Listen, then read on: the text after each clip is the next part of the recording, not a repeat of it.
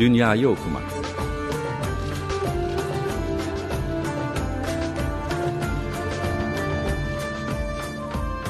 Yazarlarla yarattıkları kahramanlar, romanlar ya da öyküler üzerine konuşmalar.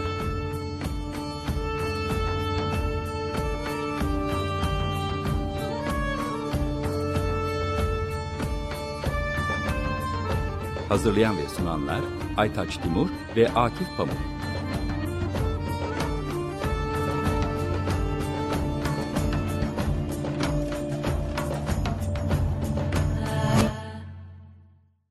Sevgili Açık Radyo dinleyicileri, Dünyayı Okumaktan Akif Pamuk ben.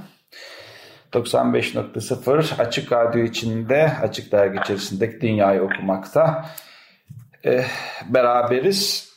E, enteresan günler geçiriyoruzla açıyoruz, e, açıyorum programı uzun bir süredir. Herhalde e, daha e, dibi, e, daha dibin de dibini görmediğimiz günler yaşıyoruz. Akıl tutulması yaşıyoruz. Ee, umarım e, umudumuzu kaybetmeyiz ve e, umudumuzu yeşertecek e, iyilikleri görürüz.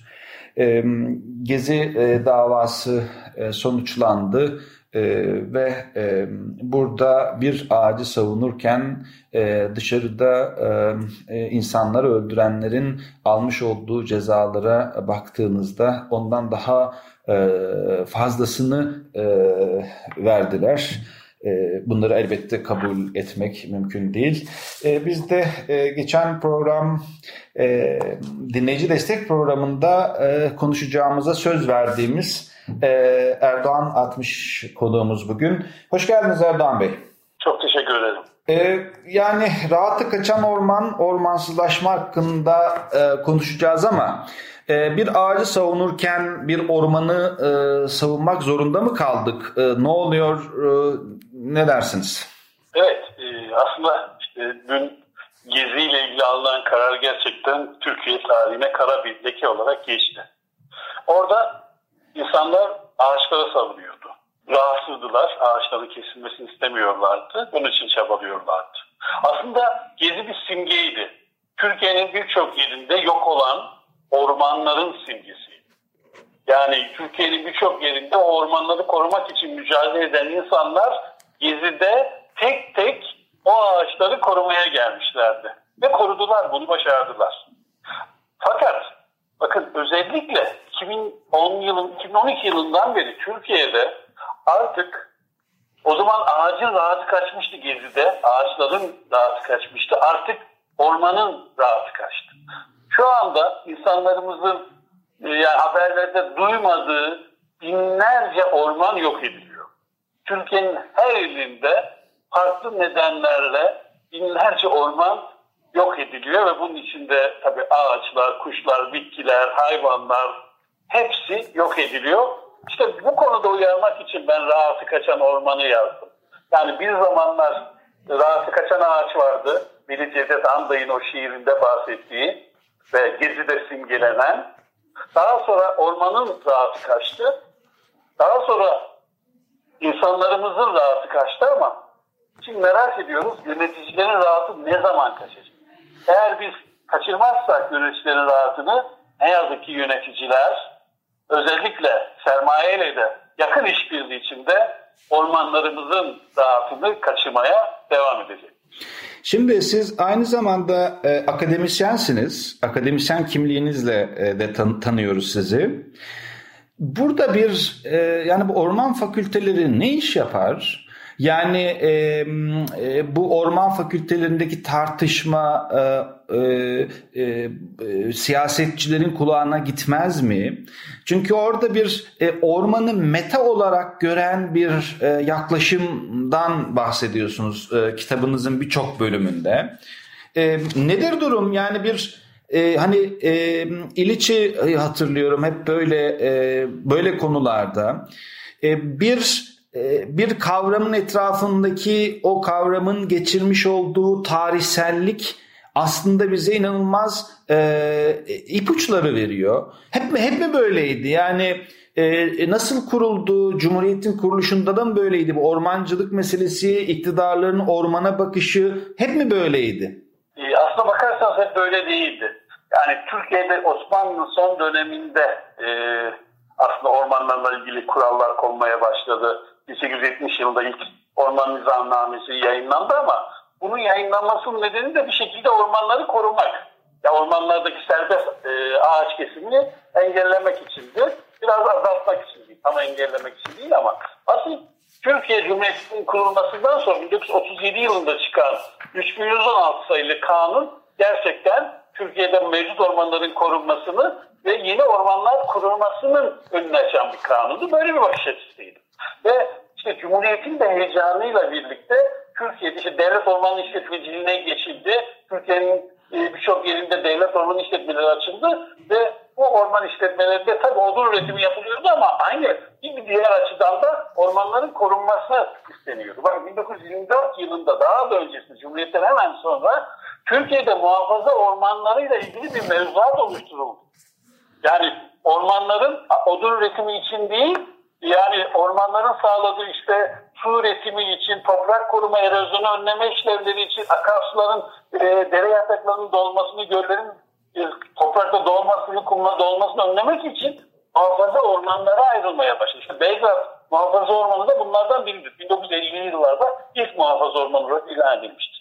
Hatta 1956 yılındaki 6831 sayılı kanunla milli parklar ilan edilmeye başlandı. Muhafaza ormanlarından farklı olarak. Yani milli parklarda gene odun üretimin dışında bırakılan ve milli parklar işte oradaki doğal alanlardaki biyoçeşitliliği korumak için, oradaki yaban hayatını korumak için, oradaki bitkileri, ağaçları korumak için ilan edilmeye başlandı. Milli parklarla yetinilmedi. Tabiat koruma alanları, tabiat parkları, tabiat anıtları ilan edildi. Yani bakış 1980'li yıllara kadar yani ormanlarda üretim yapmak vardı ama bunu belli ölçülerde üretmek ve ormanları korumak ve arttırmak öne çıkıyordu. Fakat 80 çok önemli için. Yine bir darbe, yani 12 Eylül darbesi var ama ondan daha önce 24 Ocak kararları var. 1980 24 Ocak kararları. İşte o kararlardan sonra 80 darbesiyle gelen hükümet aslında 1982-83'te ormanları artık piyasaya açmaya başladı.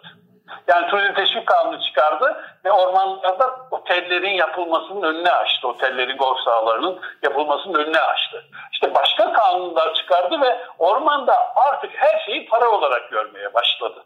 Ama ta ki ne zaman 2002 yılından sonra bu iş yani artık hız kazandı. Ve ormanlar artık ormandaki ağacı, kuşu, oradaki avlanacak hayvanı, karacası, iyi ne varsa bunlar para eden bir meta olarak artık hesaplanmaya başlandı. Devletin kasasına diye yola çıkıldı ama devletin kasasına da giren bir şey yok. Yani bunlar madencilik şirketlerinin kasasına giriyor. Turizm şirketlerinin kasasına giriyor. Enerji şirketlerinin kasasına giriyor.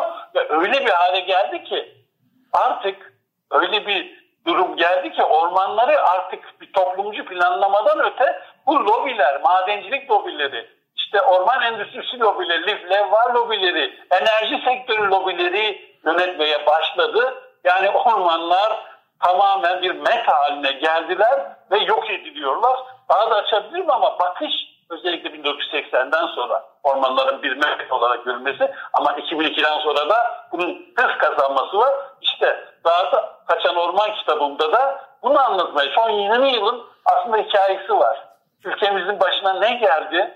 Yani iktidar aslında mevcut iktidar ormanları çok sevdiğini, arttırdığını, işte her yıl şu kadar ağaçlandırma yaptığını milyonlarla ifade ediyor diktiği fidanları. Ama bunu böyle gösterirken arka planda aslında ormanları aynı şekilde yok ettiğini de ben bu kitapta anlatmaya çalıştım.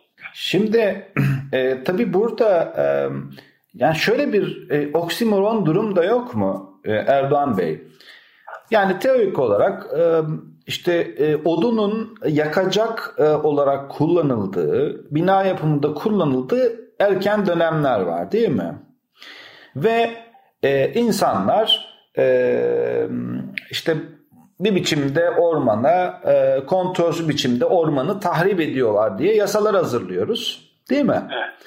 evet. Ve o yasalarla aslında insanların e, ormanı tahrip etmesinin önüne geçmeye çalışmışız.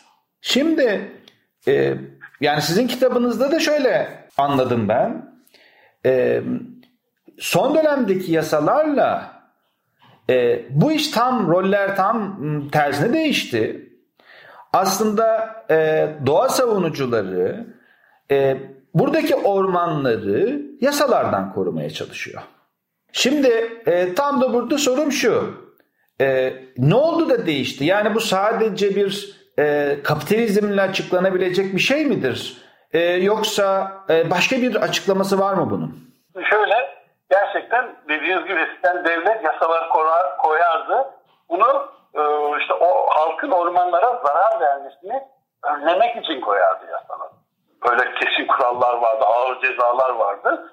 E, ve devlet ormanları halktan korumak istiyor denildi. Ama şimdi Anadolu'ya gidin, daha daha orman orman gezin. Bakın oradaki insanlar şunu diyecektir. Biz ormanları devletten korumaya çalışıyoruz. Ben nereye gitsem bununla karşılaşıyorum. Artık halk ormanları devletten korumaya çalışıyor. Tabi burada onlar devleti muhatap olarak görüyorlar ama aslına bakarsanız sermayeden korumaya çalışıyor. Çünkü yani ülkede bir içi boş kalkınma kavramı var. Yani aslında kalkınma değil bu. Ekonomi büyüme. Kalkınma anlamına gelmiyor. İşte onun içinde ne var? Özel sektörün daha çok iş yapması, daha çok ticaret yapması, daha çok ihracat yapması, daha çok inşaat yapması, ev yapması. Yani bu var. Ve ne yazık ki şu andaki iktidar da şu andaki iktidar da yani bunu bir fırsat olarak görüyor. Yani aslında sanki bu ormanlar eskiden beri var ama önceki hükümetler bunu çok keşfedememiş.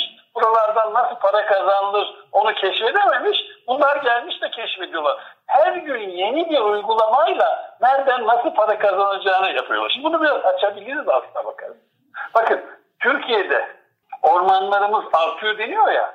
Evet. Aslında ormanlarımız artmıyor. Yani ormanlarımız azalıyor. Nasıl azalıyor? Mesela 748 bin hektar ormanımız madencilik, e, enerji, turizm ve buna benzer birçok nedenle ormancılık dışı amaçlar için kullanılıyor. Ve buralarda siz gittiğiniz zaman otel görüyorsunuz. Siz gittiğiniz zaman maden sahası görüyorsunuz. Siz gittiğiniz zaman bir kata atık depolama bir havalimanı görüyorsunuz. İstanbul Havalimanı. Burada aslında kağıt üzerinde orman. Hala da bu 748 bin hektar alan orman olarak gözüküyor ama fiilen orman değil. Şimdi ama siz aslında e, aktüel olarak orman niteliğini kaybetmiş olan bir yer yani siz kaybettiniz. Kaybetmiş olan bu yerleri hangi orman olarak görürseniz e, zaten sizin ormanlarınız artar ama kağıt üzerinde artar. Gerçekte ama gerçekte baktığımız zaman bu ormanlar verilen bu izinlerin özellikle 2012 yılından beri çok hızlı bir şekilde arttığını görüyoruz. Ve bu artışla birlikte de yüzlerce, binlerce bu tür tahsis yapılınca ormanların paramparça olduğunu görüyoruz. Biz bunu yıllarca ilk, ilk, yani iddia, ilk, iddia ettik ama bunu en sonunda Orman Genel Müdürlüğü itiraf etti. Ben kitabımda da 50. sayfasında yer alan yazıda bunu anlattım. Orman Genel Müdürlüğü'nden büyük itiraf. Ormanlarımız paramparça diye. Nasıl bir itiraftı bu? 2000 yılında bir kitap yayınladı Orman Genel Müdürlüğü. Bir rapor. Bir orman yönetimi 2019 raporu diye. Burada parçalanma başlığına da yer verdi ve orada verdiği rakamları yorumladı. Ama şunu gözden kaçırdı. Orman Genel Müdürlüğü 2008'de de 2009'da da 2008 raporunu yayınlamıştı. Orada da veriler vardı. O verileri karşılaştırmadı. Yanlış karşılaştırdı. Biz baktık bir karşılaştırdık ki Türkiye'deki ormanlar 100 sadece 11 yıl içinde 2008'den 2019'da %56 oranında fazla parçaya çıkmış. Parça sayısı ormanlarda. Yani ormanlar paramparça edildi. O ya büyük orman alanları küçülmüş. 10 hektardan küçük orman alanları %118 oranında artmış. Bu sadece yüzde yani 11 yıl içinde oluyor. Evet, Demek ki evet. yani şu anda bizde ormanlarımızın bir bütünlüğü kalmadı. Paramparça oldu. Siz ormana gittiğinizde böyle bütün de orman parçası göremiyorsunuz ve bu hızla devam ediyor. Neden? Bu yasalarla ve bu uygulamalarla devam İşte buna yani büyük bir isyan çıkar demiştim. Bu kitabı yazdım anlatıyorum ama okur birileri de ya bu ne yapıyor diye bu. Hatta muhalefet partileri de bunu gündeme getirirler diye ama pek bir ses çıkmıyor işte. Bir tanesi bu ormanların yok edilmesinin. Çok önemli bir konu. Evet. Bir şey diyordunuz. Evet, e, isterseniz Erdoğan Bey, yani ben bunu e, hani e, kağıt üstünde ormanların artışını Merkez Bankası'ndaki swaplara e, benzettim siz, an, siz, siz anlatırken. E, sanal bir e, orman e, e, miktarımızın arttığını anladım.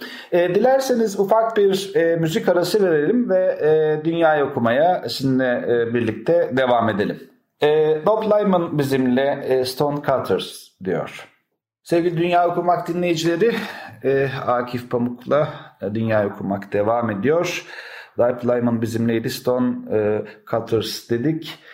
E, Erdoğan Atmış'la e, Rahatı Kaçan Ormanı yazır, aynı zamanda akademisyen, e, doğa savunucusu Erdoğan Bey'le e, kaldığımız yerden devam ediyoruz. E, şimdi Erdoğan Bey, e, bu e, konuşmanızın bir yerinde e, bu kalkınma iktisadına referans verdiniz.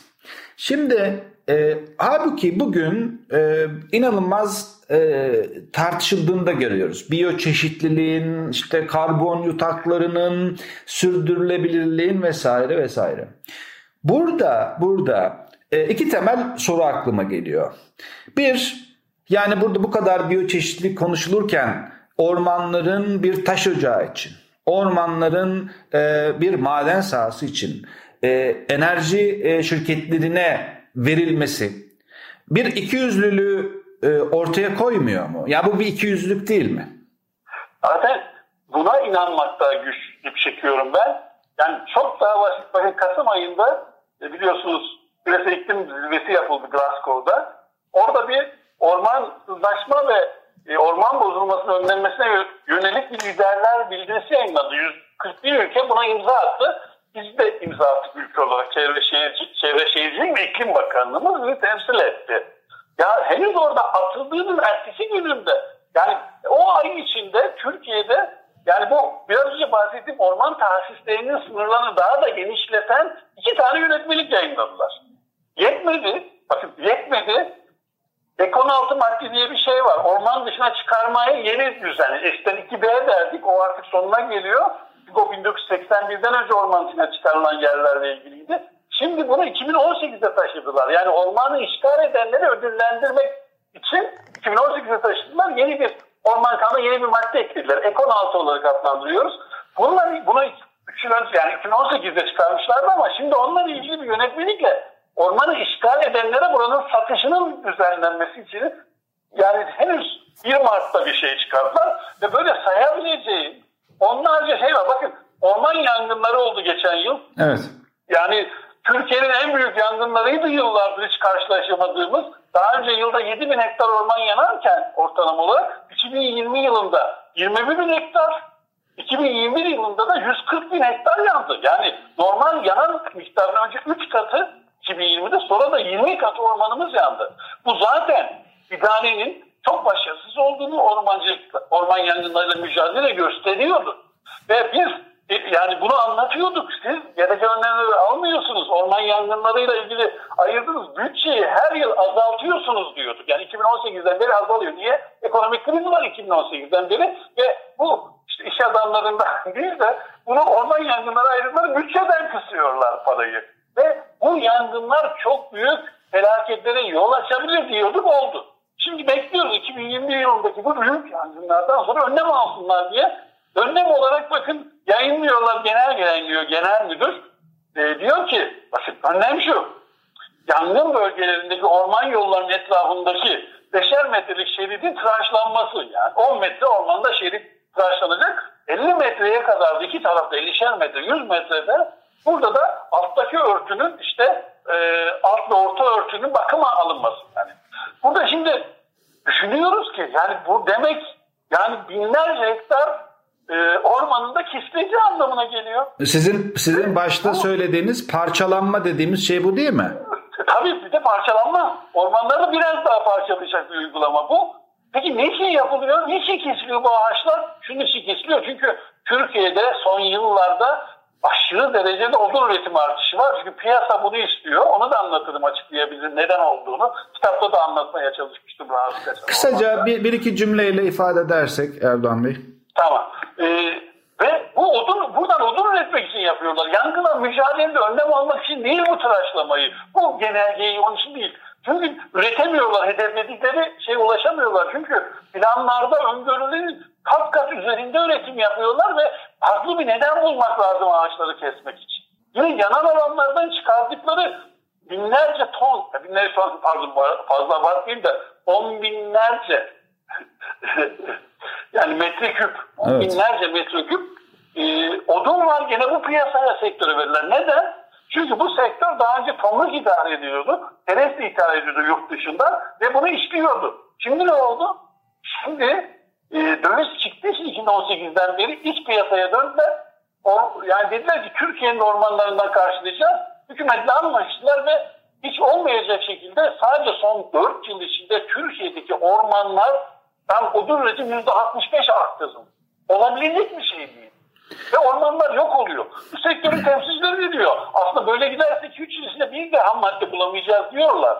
Ama bu sektörler için şu anda ormanlarda çok aşırı şekilde Türkiye'nin her tarafında çok aşırı şekilde odun üretimi yapılıyor. Hiç olmadığı kadar.